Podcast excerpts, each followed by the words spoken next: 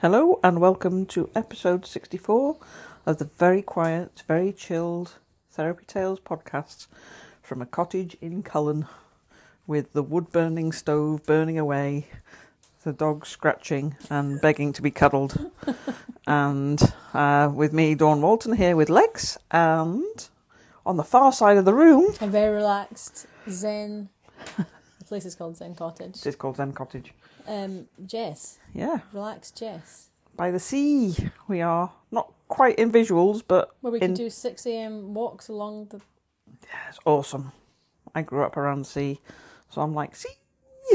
As I drove Dawn into Cullen, and- everything went. Woohoo! Dawn got up super early and did that, and I just grumped at her. Yeah, I got I got shouted at. You see, I'm norm- normally used to waking up, and like nobody else is awake, and I get up and I do my stuff, and I get all sorts of stuff done, and then eventually everybody wakes up. Maybe the cat kind of goes, "Hi, it's nice to see you," has a cuddle, and then beggars off and leaves me to it. Um, but obviously, when I'm in a cottage that has dogs in it, the dogs went, "Hey, you're awake!" I probably wouldn't have heard you if it wasn't for them. No, you wouldn't have heard it 'cause I'm and going up to upstairs. Um, but they all kind of went, ruff, ruff, ruff. who's that? And then ran upstairs to say hi. And Legs gave me a cuddle, didn't you? And then Jess followed afterwards and went, grump, grump, grump, grump, grump. What are you doing up at six o'clock in the morning? And then grumped away back to bed. And then I got up and I went out. I'm like, leaving her to it. So to I went fair, in. the, bathroom's right next to your room, which It is why I is, it is. there. Yeah, you had to come upstairs. So, um, yeah, um, spent about an hour, sat down by the sea. Unfortunately, ended up watching all the people with all their dogs. Because, like, we're walking People down watching. well, people watching, and then at that time in the morning, you've got all the people who are walking their dogs because there's nobody else around. But that means that the only people out walking are people with dogs. So, by definition, you probably have dogs around. So, the first one was um, a couple with their collie, and they were throwing the ball for it. All really cool. But a woman was obviously finishing her walk with her two retrievers, and the two retrievers were very retrieverish. So they were like, "Hi, hi, hi," and came running up. But the the couple with the collie were just like, "Oh, hi, retrievers! Hi, hi, hi!" So they all had a hi, hi, hi moment, and then they went off onto the beach. And then I was just sitting there watching people, and there were a couple of joggers, one with a couple of dogs that stopped. And then there was a guy who walked like from way down the other side of the beach, like a really long way away, and there was just some little, looked like a Romanian rescue or something like that. And it just absolutely pelted, like full speed. It spotted these dogs on the far side of the beach and it was just running. It absolutely sprinted all the way to the dogs and then it started circling them and herding them. And um, the guy hadn't noticed it because he was so far away, he was behind the rocks. As he came round the rocks, he started noticing it. He started walking towards it. And uh, then he started trying to get hold of it, but he didn't want to be got hold of because he was having this great game trying to wind up all the other dogs. And he ended up kind of walking around after it, trying to catch it, which he failed to do. And when he eventually did, he just had it on a lead and just was stomping back up the beach afterwards. So he obviously had a very pleasant walk that morning. I just sat there going, You'll have to take the three Daxes with you tomorrow and just see what chaos you can unleash down there. Yeah, the problem is they don't listen to me. So I don't want to be part of the chaos. I want to observe the chaos from a distance. So have my zen moment with the waves, just me and the waves talking to each other. So that that was fine. So then I came back and I went and got coffee or stuff for a coffee and breakfast. And you, when did your workshops today? You had a talk and a workshop. Talk and a workshop, yeah, in, in Buckie. What was the um, topic? Uh, well, the talk's the same. Is always the same topic, which is the we're all screwed up. And so I always start with the thing about they say one in four people has a mental health problem, which means three in four don't, which is clearly not true. And I'm going to explain to you why. And then at the end, I always kind of go, so how many of you think one in four people has a mental health problem? And they're all like, no way. Um, so it was quite fun. There was a really engaged audience, lots of uh, lots of good listening and interactions and fun stuff. And then you had a workshop this afternoon. Yeah, and then for that one. you know, like it wasn't enough. It's like really draining doing these things because I make sure I'm on and make it interesting. yeah. Yes. Um, but I wanted to do a workshop. So this was in the Health Haven in Buckie, which is kind of a hub for different types of therapies. Um, the lady who runs it, Leah, is a sports massage therapist, but has all sorts She of She also does tarot reading. yeah. She does tarot reading. There's low yoga. Um, there's there's stuff to do with um all sorts of different al- Health and yeah, yeah, therapies there. alternative therapy. It's a, it's a really lovely. It's got such a lovely vibe and such a lovely atmosphere there, and she just um just lets people use it and has people come in and do whatever type of therapies they are. So it creates this re- uh, really nice. Health Haven's a good name for it because it's a really nice place. Yeah. And your number one fan organised it. Yes, yes. Chelsea is uh, is a consumer of the product over there, and uh, and most people have like read my book and everything. So it's always kind of interesting Wow. when people have read your That's book cool. and um, yeah. So uh, so the second part of it was for people like that who have to deal with things that get uncovered when you know it's a safe person to talk to. Very often, your massage therapist or um, So these very- are all people that are working with people who are work- talking to them about yeah mental health their stuff, their stuff, and their their stuff. And so the idea was um, one of the ideas that I've been developing is help support the people who do the support. Right, make um, more people trauma informed, make more people know um, how to not make things worse and how to help, or you know, at best, do nothing, um, make no difference. Um, Well, one so- of the things that you were talking about today in the workshop was um, that it's really important to understand when we have a, a therapist or a psychologist or a counsellor who says, "Oh, that's really bad. What happened to you? That's terrible. That's um, I've never come across that before." That it reinforces and makes the the idea bigger, and also the chemistry that's released at that time is reinforced. So it becomes every single time it's brought forward, it becomes a bigger and bigger thing. yeah, we we can't remember everything that happens to us. We we just don't have enough space in So our memory brain. irrelevant, but the meaning of the memory can release chemistry. Yeah. That that is, um, Well, it's always going to be Really- negative, essentially, most of the time. Most but really bad for our immune system and and massive knock-on effect. A a state of stress is designed as a survival state, and so your whole physiology, when you're in a survival state, is designed for surviving an attack by a tiger. So it's a very different idea of physiology. Even if you take something as simple as pain, the idea if you're running away from a tiger and you stand on something sharp, you shouldn't stop and go, "Ow, that really hurt!" That ow, ow, ow, ow, because the tiger would catch up with you and eat you. Um, however, when you've stopped running and you're in your recovery state, if you've got a gash or something in your leg, you need to give it all your attention because your next survival risk is infection.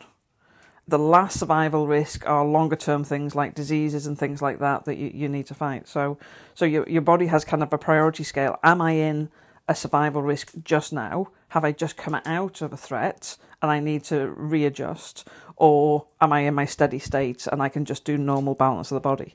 So it's all based on your brain interpreting a situation and saying, is it safe or not? And so what happens in different types of therapies, we can release stuff, we can unlock stuff. Acupuncture is really good for unblocking some of the stored trauma and things like that. But then you have to do something with it once it's flooding your system.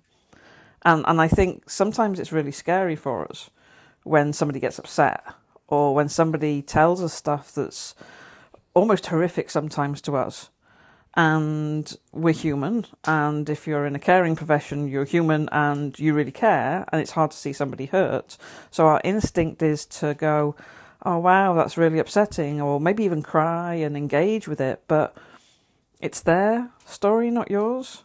And what they find upsetting about it is unlikely to be the same as you because you're matching to your own experiences. So, our brain, each individual person has a brain that has been running an algorithm to say what is and isn't safe. and most counsellors, I can think of quite a few off the top of my head, um, are really nice, compassionate people who will Absolutely. you know, make the right noises, who will give the right facial expressions, will inhale and and so they want to give compassion. But what you're what you're suggesting is that they're actually reinforcing the negative associations of the problem by being compassionate. What they should do instead is be neutral and just go, Okay, sorry that happened to you, but Yeah. you know, It's it's accepting without diminishing. So we don't need to automatically reframe and say, well, if you look at it this way and try and fix it, because that's diminishing it. So we don't want to say this is not a valid experience, but we also equally don't want to say, gosh, that's a far worse experience than you're telling me it is. Um, you must have been severely traumatized. How are you coping with it? So um, I've had clients come to me where a psychologist, a kind of head of psychology department, has said that is the most traumatic thing I have ever heard. Please don't pick up the log with your fingers. That's okay. It's just a dead bit. It's not okay. that, Keep that's not what the psychologist said. Could have been, I suppose, but Jess is, uh, is restocking the. Uh... You always have to narrate. Like, just let me do my thing. We're on a podcast. We're, I know, but we're like, you know, we're listening to you. It was all nice, and I got distra- you got distracted. I do. I get distracted. It's my job to be the shiny thing, distraction person. Well, you're doing a bad job because you're distracting me by nearly burning your fingers, so that's fail. Um, so yeah, this psychologist, who was like a head of a psychology department, had actually cried and said that is the worst trauma I have ever heard of. Um, you should make a film out of that, or something like that. So my client comes to me with, I've had this trauma and it's so bad. It's so bad that a psychologist has said to me it's the worst they've ever heard and cried when I told them. So I don't want to tell you what my trauma is. And I said, I don't care. Which was, um, I Very think, a slightly unexpected um, thing because I'm like, it's your trauma. So it's not relevant for you to tell me about it. You don't have to tell me about but that's it. not really um, normal. People expect that when they go to a therapist, they're going to have to talk about the stuff, which Yeah. most people find really hard to even contemplate having to bring that all up again. Yeah, yeah. I mean, and to do it again and again. I mean, again is a key word here, right? Because every time you see somebody new, you have to talk it through. And I think there's some expectation that um, we should talk about our stuff to clear it. We should, um, but you don't believe that yeah. that's necessary. No, I, I don't believe so because I've seen people who um, stand up on stage and tell their story to inspire others how you can overcome stuff. But every time they tell their story, they have to relive it. If you think of any memory that is not great, don't choose a really bad one, but if you think of any not great memory, even a more recent one where you had a row with somebody or something, if you think about it, your state's going to change. You're going to go into that state. And actually, what happens is we have the benefit of hindsight when we think about it again. So we have more information, more perspective. It perspective. be even worse, can't it? It can be a lot worse. Um, very often, one of the things I, I talk to people about is we, we've talked before about how we learn all this stuff as we grow up, and, and all these kind of critical memories get locked in at, by the age of 16. But the brain's not developed till mid 20s. So, what happens in your late 20s, early 30s, with a fully developed brain, you reflect back on all these things that happened as a child.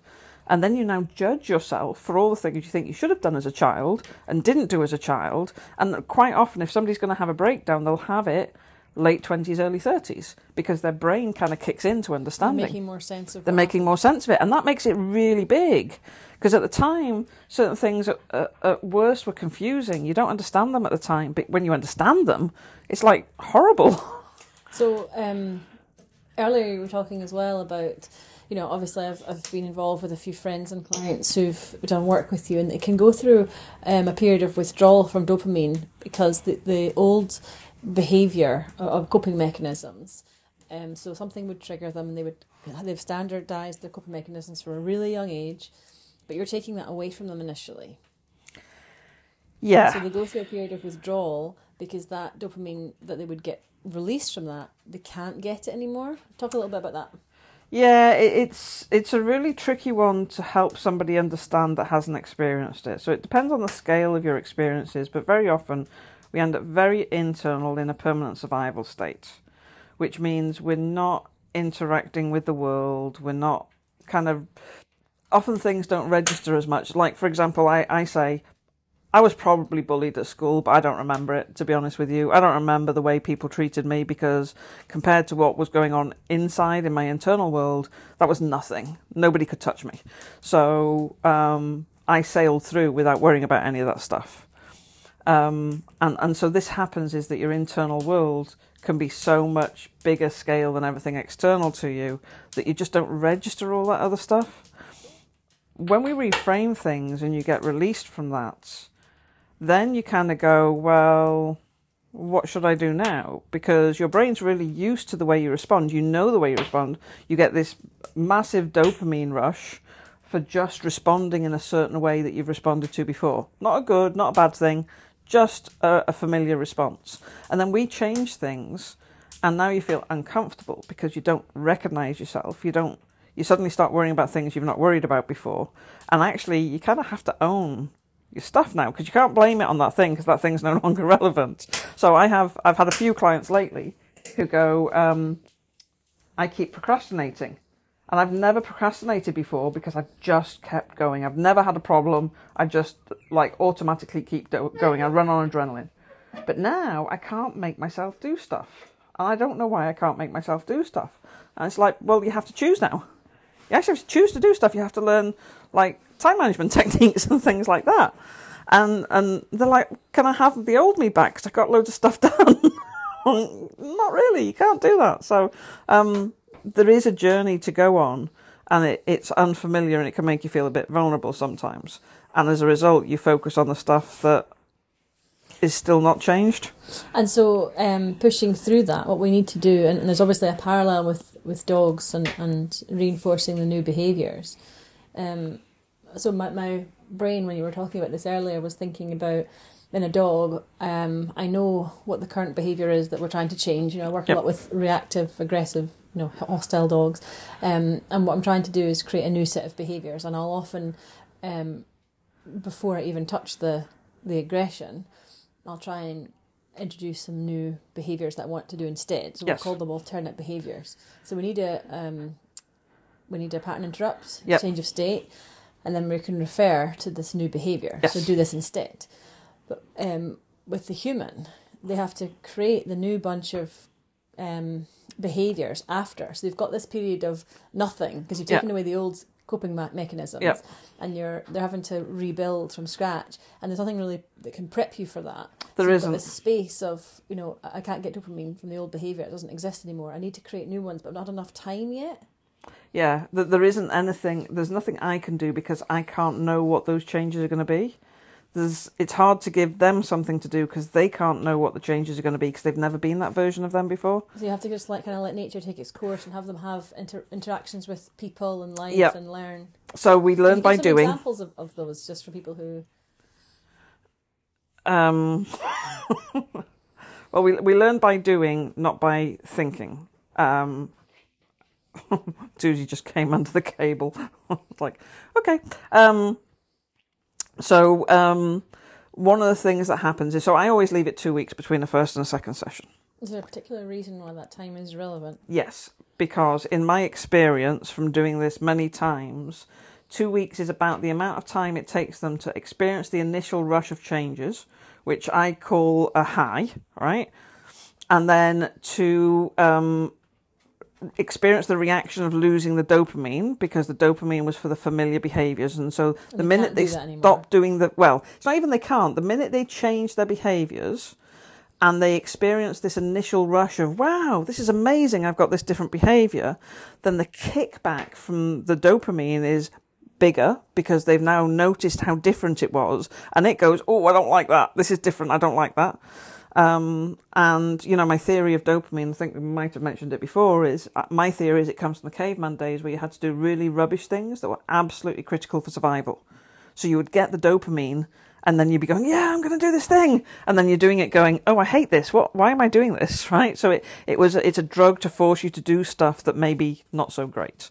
So you experience this change, you experience this rush, your brain has a kickback. It's like, I don't like this. This is uncomfortable.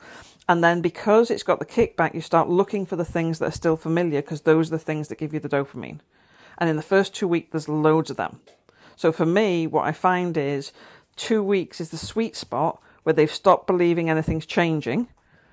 But if we catch them at that point, I can explain how dopamine works and they can go back and they can start noticing and getting new dopamine or dopamine for new behaviors. Yeah. The dog has brought a chew and is now chewing it on my shoulder. Thanks, legs. Nice. She's sharing it with you. She's Yeah, that's really sweet. Love you. Um, so, so that's for me. I found that's a sweet start, and it's really hard for me because what it means is I have to start a call with a client where I ask, "How's it going?" and they go, "Well, you know, it started off okay, but I've not been feeling great the last couple of days. You know, I've feeling, been feeling a bit low." And I have to go, okay, let me explain dopamine. and then they go, "Oh well, you know, I did um, I did stand in front of a room full of people and read something out that I did, or um, I did um, get in contact with that friend that I haven't spoken to for ten years and have a coffee with them, and um, yeah, I did actually raise this subject with my partner that I've never spoken to them about before." Um, Why and- is it that they're not registering that that's a, a major? because of the dopamine, because it's unfamiliar and it's uncomfortable and they don't recognize it in themselves. So even though logically that thing has happened, the brain won't allow it to take allow No. them to take that as a huge positive step. No, it doesn't. It it, it diminishes it. It goes. Fascinating. It's temporary. Um, I've slipped back. real. So what you hear is I've slipped back, and then I just laugh, which is again probably inappropriate because I'm like, I am really flattered that you think. if you can hear the crunching, Legs is very happy with her chew, and she's right next to my microphone with it. I'm going to move my microphone to the other side. Thanks, Legs. Um, so, um, totally lost track. Um, they um, laugh at them. yes, they think it doesn't last. So I laugh at them and I go, I'm really flattered that you think I can change your whole life in two weeks. But if I told you before our first session that in the next two weeks you're going to stand up in front of a room full of people without any nerves, you'd have gone, ha, if you can do that, you're going to work miracles.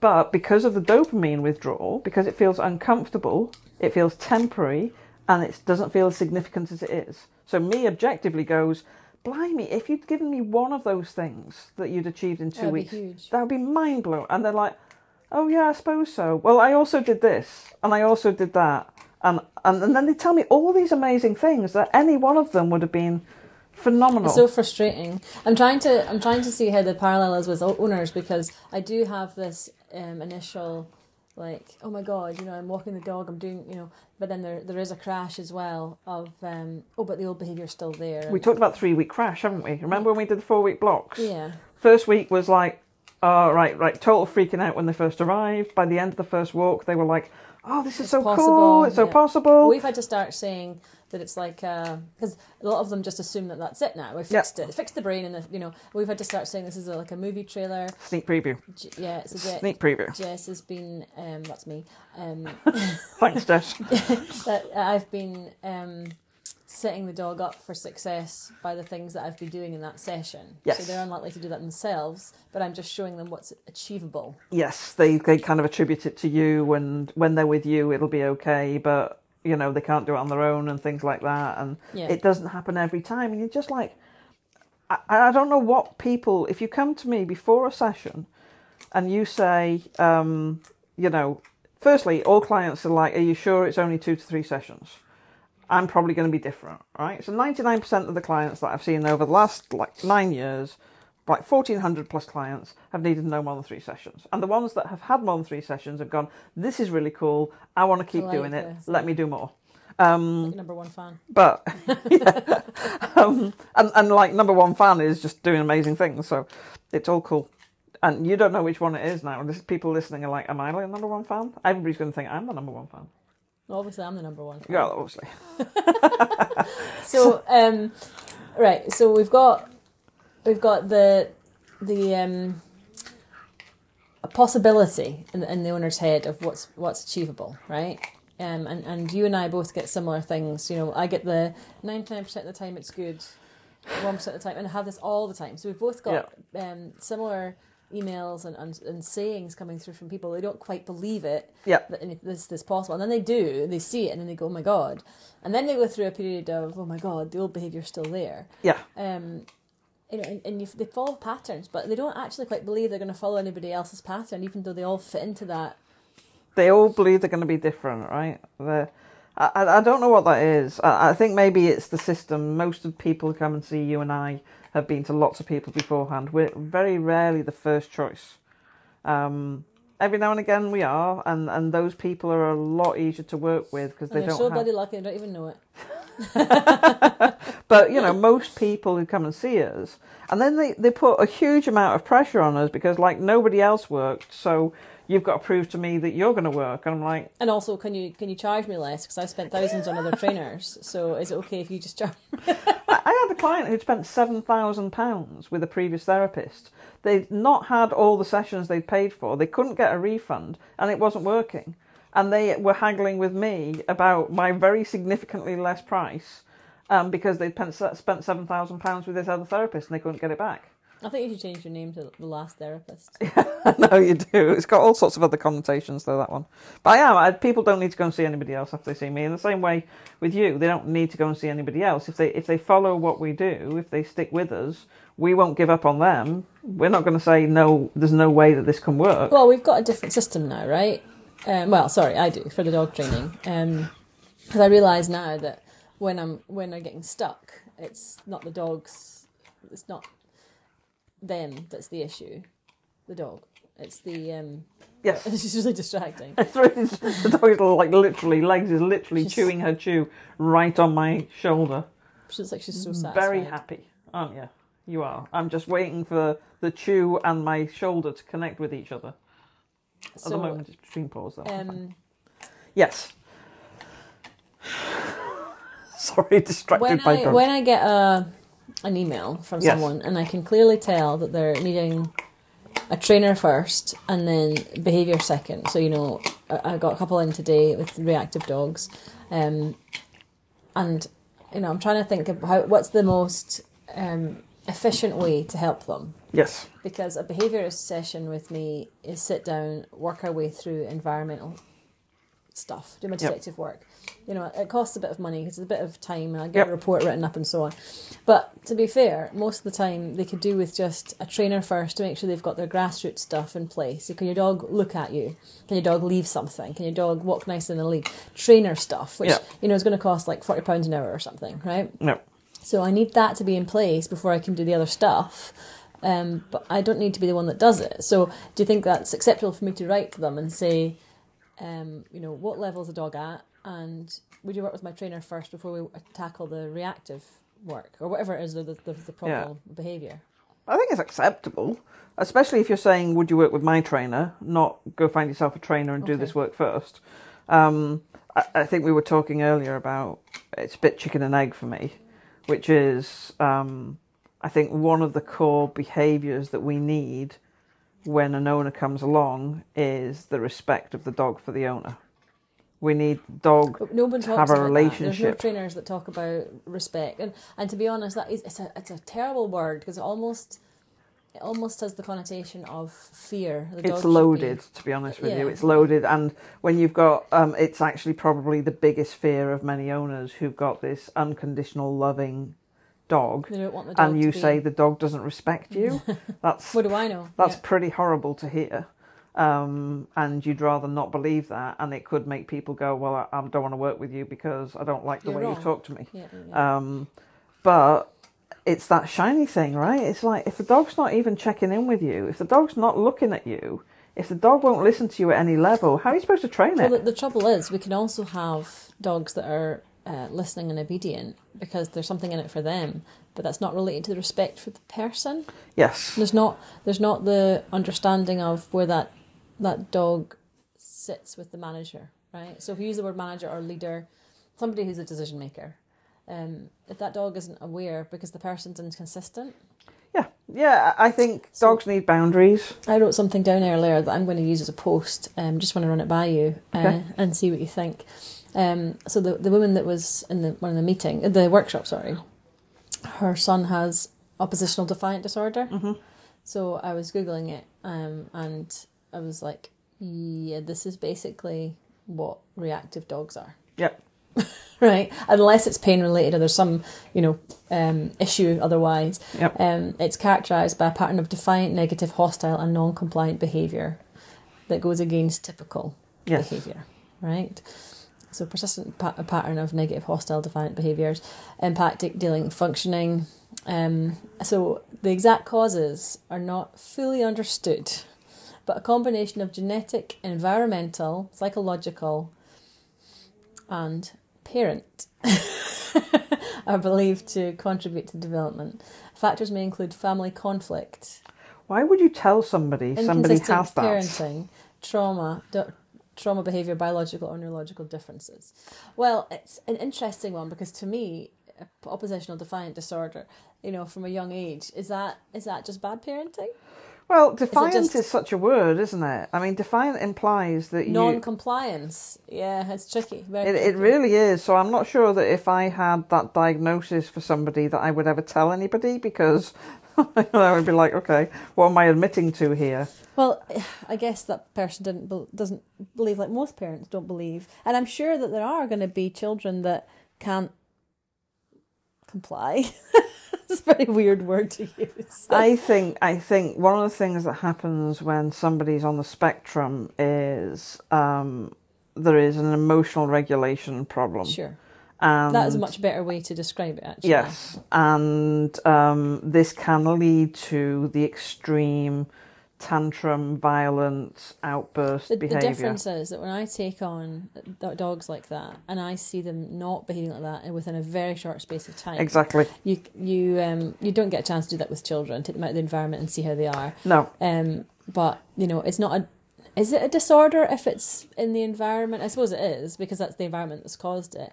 Um, but the problem is that no one's taking responsibility for it. It's almost like it, it just it just is a thing that came into existence. exactly. So when you talk disorder, when you talk labels, you're talking um, medication or seeing a specialist or something like that. But you have to just learn to work with that behaviour. It, it's the same as um, ADHD. To be honest with you, ADHD in kids, very often there is a trauma that has led to it. I mean, it can be driven by you know too many e numbers and things like that. You can definitely have I have spoken to lots of parents who are kind of, I'm going to use the word enlightened, but what I mean is really quite well educated and, you know, aware of their kid and what their kid's needs are. Um, and rather than going down the diagnosis route with their ADHD children, recognizing that it probably is ADHD, but putting them to do stuff. Yeah. So putting them to sports, putting them to, Yeah. you know, doing piano lessons or whatever, every single night's a different thing. And then they hit teenage years and they level out because they've been doing stuff. Yeah, or they, you know, sometimes you end up with them hitting teenage years and the hormones set everything awry and you end up in a sort of chaos. You know, the people I've known, the kids I've known that have got ADHD have often got complex stuff going on. Yeah. Well, I feel like, I, you know, it's awful talking about it when you're not you're not a parent yourself. But I, I do feel like I was a kid once, Do you? and uh, have you accepted that? absolutely probably had ADHD. Do you know what I mean? Probably still do actually. And like I had way too much sugar before your workshop, and I was like, Oh yeah, I know what you're I like when could you're on sugar. still. I was like all over the place. I even interrupted you because somebody sent me a thing to I watch. know. you played something out loud. Press- I- I didn't mean to. It wasn't. I know you didn't mean to, but then you were showing it to the person next to you. It was like, okay, so what's it? Fine, put it on silent, and then you were like, but look at this. Jess. Well, it's even funnier because that wasn't what I was showing them. It was I was showing. Oh, you go on some other subject. No, somebody had written about the walk because I, I did a educational walk this morning with one of the trainers up here, Ashley, and um, somebody had written. You know, it was really good to see their dog off lead for the first time, and I was like, "Oh, look, look at the feedback." So yeah, I was just pinging, do you know. that I recognised that I was pinging, but I couldn't. I couldn't go out and just uh, wanted to move my body, but I had to sit. So I was like, "Oh," you know, Yeah. um, and yeah, it's the recognition of that, right? And what what do you do with it? But as a kid, I was always getting in trouble. I was always. Yeah. luckily, I grew up in a village where I was able to just go out for hours and just Okay. climb trees and do crazy stuff. Yeah. Yeah, and I, I mean, I put my brother and sister on a donkey one day, like in a field. It's like, here, go on this donkey. Didn't even know this donkey. You know, stupid stuff. always getting in trouble for doing Right. things. Yeah.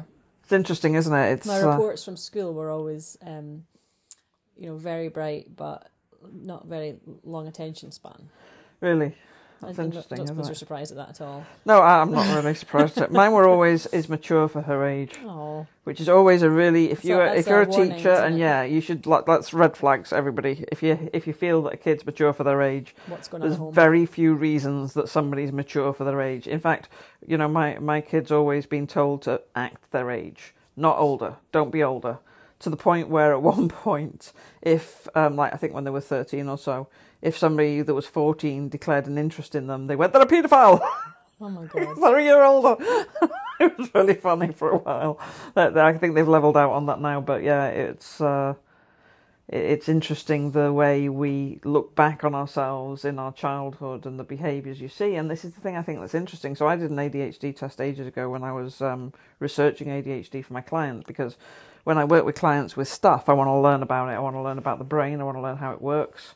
And um, I'm very fortunate in having a, a whole range of experiences of my own, so I can usually tap into my You're own experiences. I am good. really lucky um, to have so much, and then I have family members who do extra things for me out of the generosity, Like Um, get brain damage. like get brain damage in a particularly unique way that destroys the negative emotions in the brain, Fascinating. but keeps the memories. So yeah, awesome, awesome, totally awesome. Well, that, the bit that fascinates me about that is that you've got somebody who was addicted to drugs and then methadone his entire life, and now that the negative memories are gone, the requirement for methadone is not there, so the body isn't even going into withdrawal. It's just going, I don't, I don't need this. That's that's mind blowing. Yeah, I mean the body they they withdrew him from it on a I know they'll have done it slowly. slowly, but point they is- had to tell him that they were doing He it. He didn't it. know. He didn't need it. No. He had no So, idea. I mean, that should be that should be in the fucking news, right? Yeah, Sorry yeah, absolutely. There should be a paper about should- yeah, people should understand that this is, um, you know, it's it's the, the meaning behind what's happened to us, and not the, the, the addictions are not things. It's interesting because one of his friends, um, a really brilliant friend who is there with him all the time and is doing all his admin and stuff. They're really looking after him in the care home and visiting him all the time. Um, really believes that he's going to come back. They're going to get his memories back and all that sort Would of you stuff. want that? Like, well, well, firstly, you wouldn't want that. Secondly, I don't think it's physically possible because you'd have to go back and recreate them at that age, and you just can't do that. The sort of thing that's caused damage. super interesting. The cognitive stuff he'll get back, but mostly, but that that kind of memory side of things he can't possibly recover. But as a result, they want him to have grief counselling. Now, another of his friends who is been doing again a super job at working on his cognitive learning goes he doesn't remember. If you ask him if he how his mum's doing, he says she's doing great. I spoke to her a couple of weeks ago. She died two years ago, and he doesn't know that she's dead. So why would you give him grief counselling? You know, why would you do grief? Because all that'll happen is you'll have to tell him that his mum's dead, and he'll experience it, and then he'll forget ten minutes later that he's experienced it. Is he, is he not remembering? He doesn't remember his mum's dead. So if you tell him, he's forgetting. Yeah, if you tell him something, he so what's forgets his again. memory span just now? Um, a couple of minutes. Bloody hell! Yeah, but he he's got certain things like muscle memory, so he So this is his hypothalamus, um hippocampus. That's hippocampus. Yeah, the hippocampus is the database in the brain that stores all the So meaning. that's damaged. So that's damaged. It's so also it's also a problem for. so his short-term memory. is really buggered. Right. He's not he's not recoding stuff properly, so he's not coding his memories in. So he he was talking to a friend.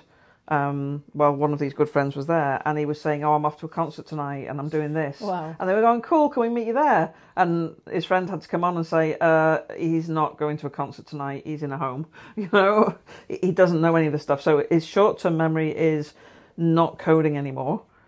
His long-term memories, he has them, but there's no emotion attached to them, so they're all happy. He's dead happy.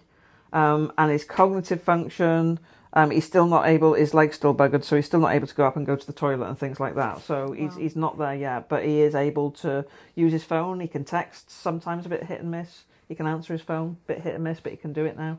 Um, he can play kind of pattern matching card games and things like that, and he's getting better at that. He can write and stuff like that, so he's getting better. Um, but that's the cognitive stuff. You can regrow that by repetition and, and by training.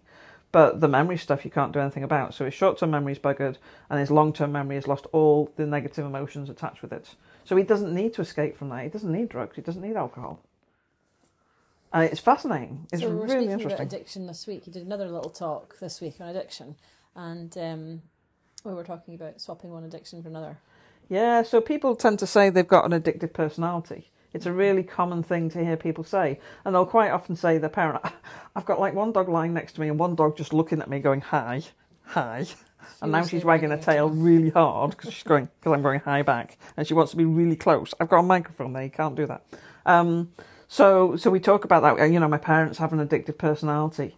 Well, uh, all behaviour serves a purpose and all behaviour has a positive intent. So we do these behaviours for a purpose, usually to either create an emotion we can't create without it, or to escape from an emotion we can't escape from without that that substance, that product, that behaviour.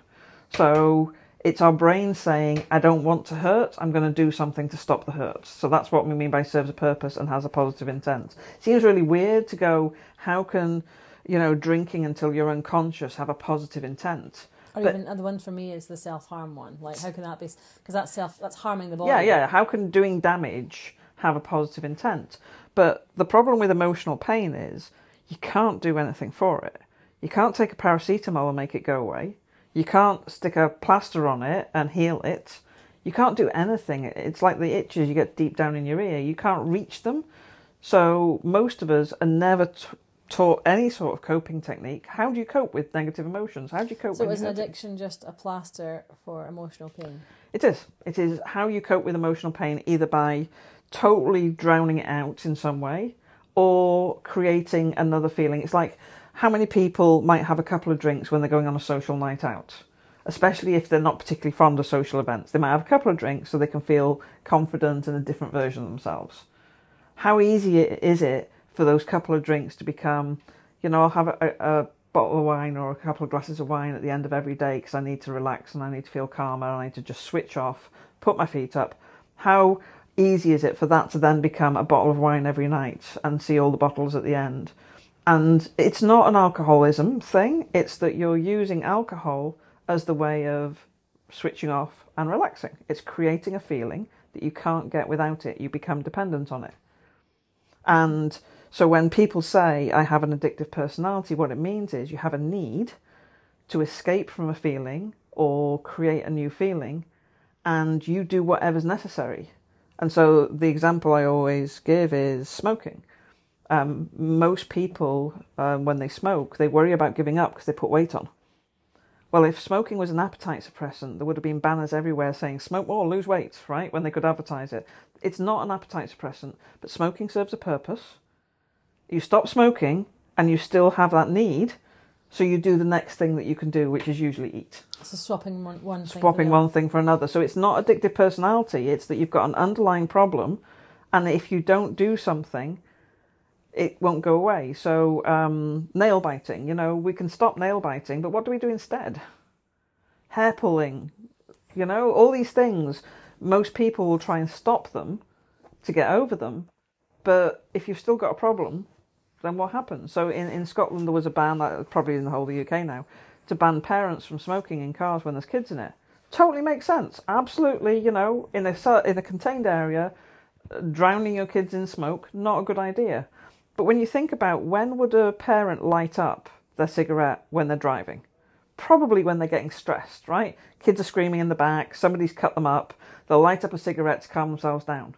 Right, now you say you can't do that thing that calms you down. What are you supposed to do instead? Yell. Yeah, exactly. So nobody said we're supposed to just be able to stop behaviours. And so that's why we think we have addictive personalities because we try and just stop behaviours without working out why we're doing them in the and first it's place. It's impossible to stop a behaviour on your own because of the dopamine and the. Dopamine gives you a reward for doing something, right? Dopamine is not rewarding you for not doing something. You can't get any sort of reward. You can't grow a pathway for not doing something. Well, it's an interesting one because whenever I ask people, you've heard this before.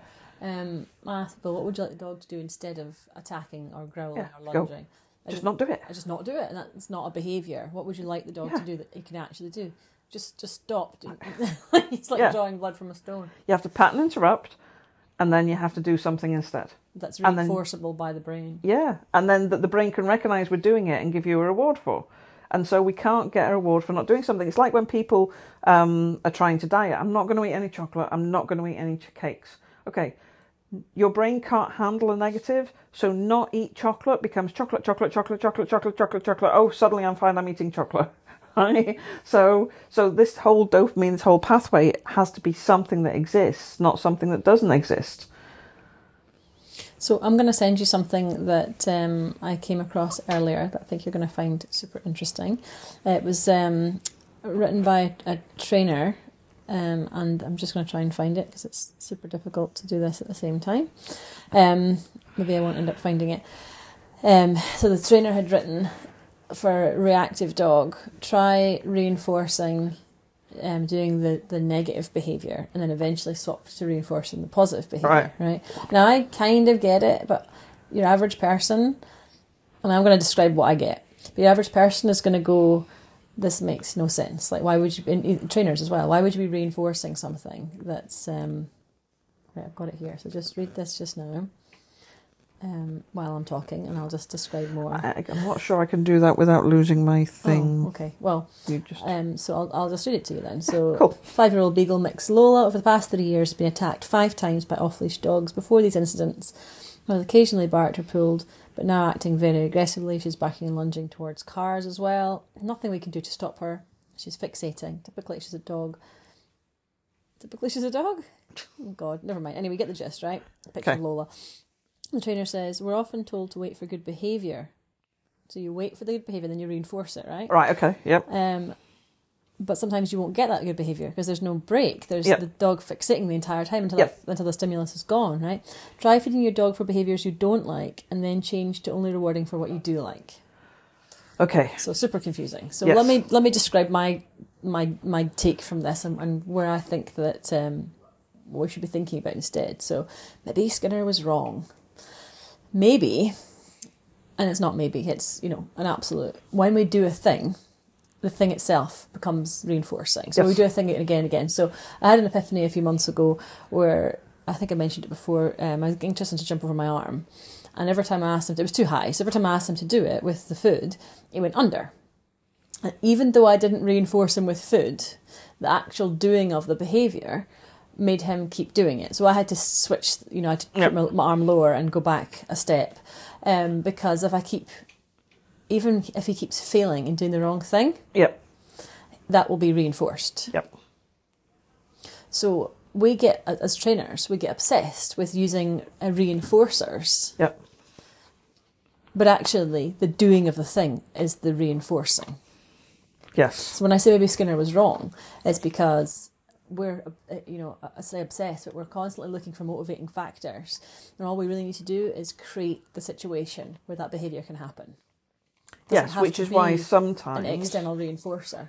sometimes you provoke a behaviour, and provoke is a, a loose word here. It's not a kind of Not negative. not a negative, because by Well, set up interrupting, or manage, yeah, manage you it well. set up, so set up. You, you kind of set up a behaviour. So you might talk about um, if you've got a dog that's counter surfing, you might set it up so there's a block of cheese or something on the counter, and then you hide and watch it, and then when you it goes for it, that you interrupt that behaviour with a better choice, and and that's the thing: interrupt and create new pathway. Interrupt existing pathway, the create new one. at that point is the dog not doing the behaviour you didn't want him to do. So that's I think that's what she means, but she's not writing it in a way that we're talking about. I think that's what she means, um, and I and I understand that that the, the reinforcing um, of the other the alternate behaviour.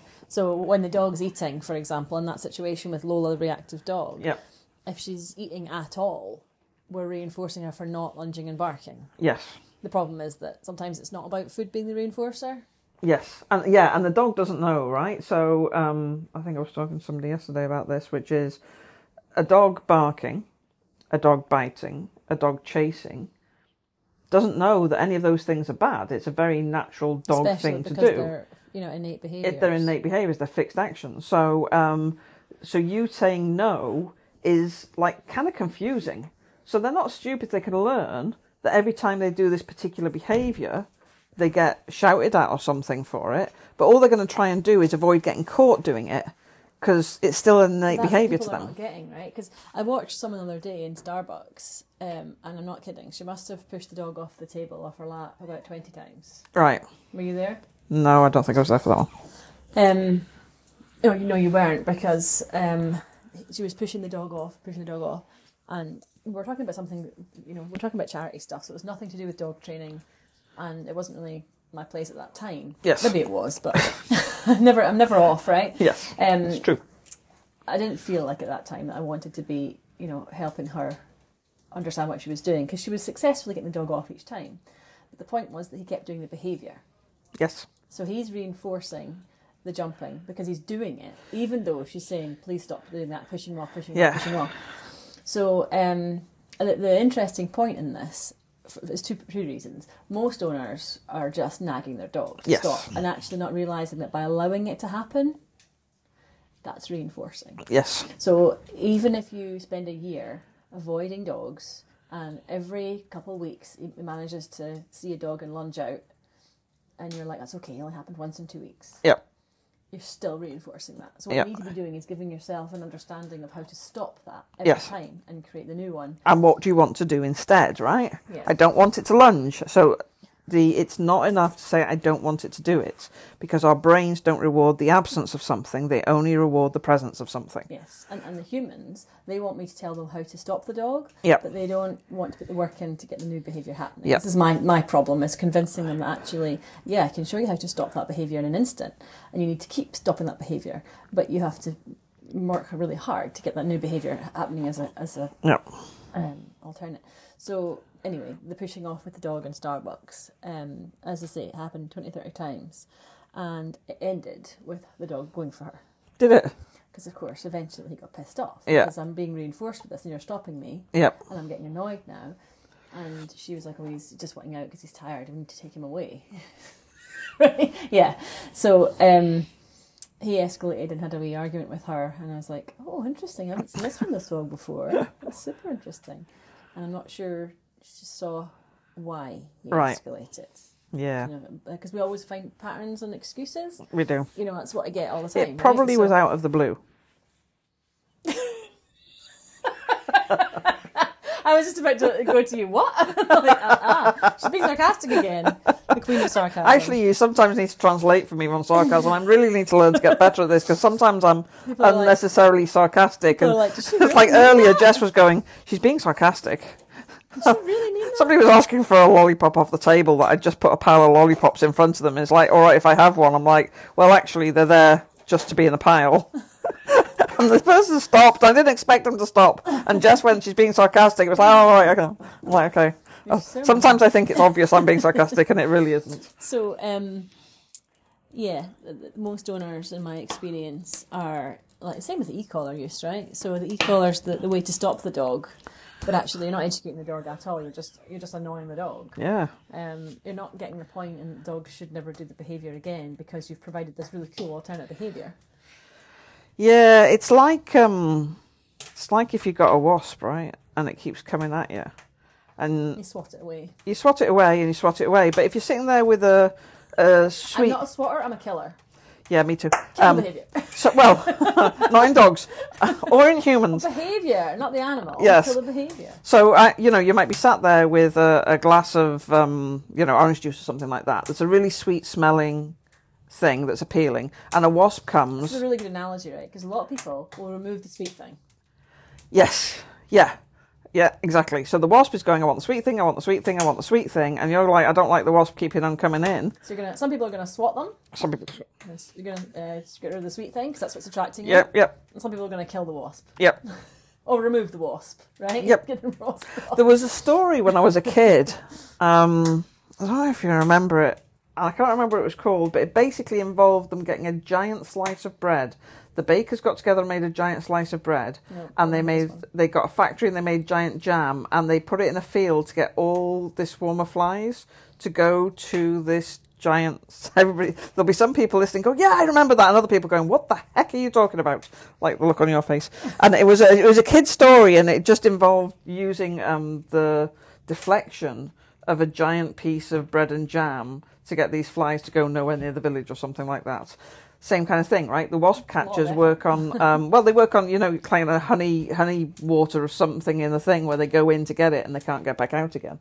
Um, because it's appealing to the innate behaviour of the wasp, which is to seek out the pollen, the sweet thing, whatever. That's fair. So, and it's the same thing, right? So we're kind of going, when we tell a dog, don't bark, don't bite, whatever, we're just saying, stop doing the thing. And we expect them to understand because we've told them to stop it. But it's an innate behaviour. Can I tell you where my ADHD brain went there? Go on then. Oh, we've got an ADHD brain now. We're taking the label. Okay. Here we go. It doesn't define me, Dawn. Okay, good. just means an excuse. I bet my ADHD brain's way more ADHD than your brain. if we took a test, I'd beat you every time. Oh my god. If you took these two giant sandwiches on either side of the world, like one in Australia and one in Canada, Yeah. would the world be a sandwich? It would be a For just a world sandwich, right? Because you get confused, right? Because the sandwich is defined by the thing that's in the middle of the two pieces of bread, isn't it? Because sometimes people say it's like uh, a sandwich sandwich or something. But anyway, sandwich. there was, there was there was a radio there was a, a segment on the radio and they were talking about where you made like the instead of bread you used ham or something and they were saying it's a ham sandwich it's not because the sandwich is defined by the thing that's in the middle of it not the bread probably confused everybody on that one now that what you're saying is that you can't make a sandwich out of other things. So if I like used um, pancakes, two pancakes, and Yeah. then had like some bacon and, and maple syrup in the middle, it would that still be a bacon sandwich would, it? it wouldn't be a pancake sandwich you'd be inclined to say it's a pancake sandwich because i'm using pancakes to make it Yeah. but actually it's the thing that's in the middle that defines the sandwich not the things that are used to make it Get some really good quality content on this podcast. Yeah, but there's people there kind of going, yeah, but hang on, what happens if Well, tell us your tell us we're your at 55 ifs. minutes? This seems like a perfect place to end such a deep and meaningful podcast. As the fire is burning, the dogs are asleep. I have a pile of Daxies next to me. Dexy's all snuggled up. Now she's finished chewing her toy on my shoulder. Bonsai's on top of her. Tristan's just lying on the It's floor quite a nice little peaceful picture, isn't it? It is quite peaceful, actually. They're All the all quite peaceful. Well, this has been interesting. So thank you for joining us on our peaceful um, podcast in Working the retreat. Zen cottage that has Namaste and everything. Yes, our working retreat. Jess, do you want to come away for a couple of days? A holiday? Yeah. So I thought it'd be a really good idea. So I got asked to come up here and do this talk. And actually, all through my talking career, I've always had what I call groupies. I've always had a friend that comes with me. Groupies. Groupies. I've always had friends that come with me. I know. Well, here's what happened. So I'm like, this would be really cool because Jess could come up to Buckie with me. Um, we could do interesting things like the podcast. She could catch up with some of the trainers that are up here, and this would be really cool. So she could come to my talk and my workshop, and then she could do other stuff, and it would be company, etc., etc. So the next thing. Jess and I are driving up here separately. Jess is bringing the dogs because she's organised walks and things like that, and Well, isn't even coming to the asked- talk. The trainers asked me. So I did a walk last night, I did a walk this morning, and I got a massage and stretching workshop tomorrow. Oh, I'm heading home tomorrow and leaving you to that one. So yeah, but that was that's fine. Yeah, It's been nice. it has been nice. It's been lovely here in Cullen, with the uh, sea and the hills and the sunshine and the snoozing dogs. And on that note, Good night. good night.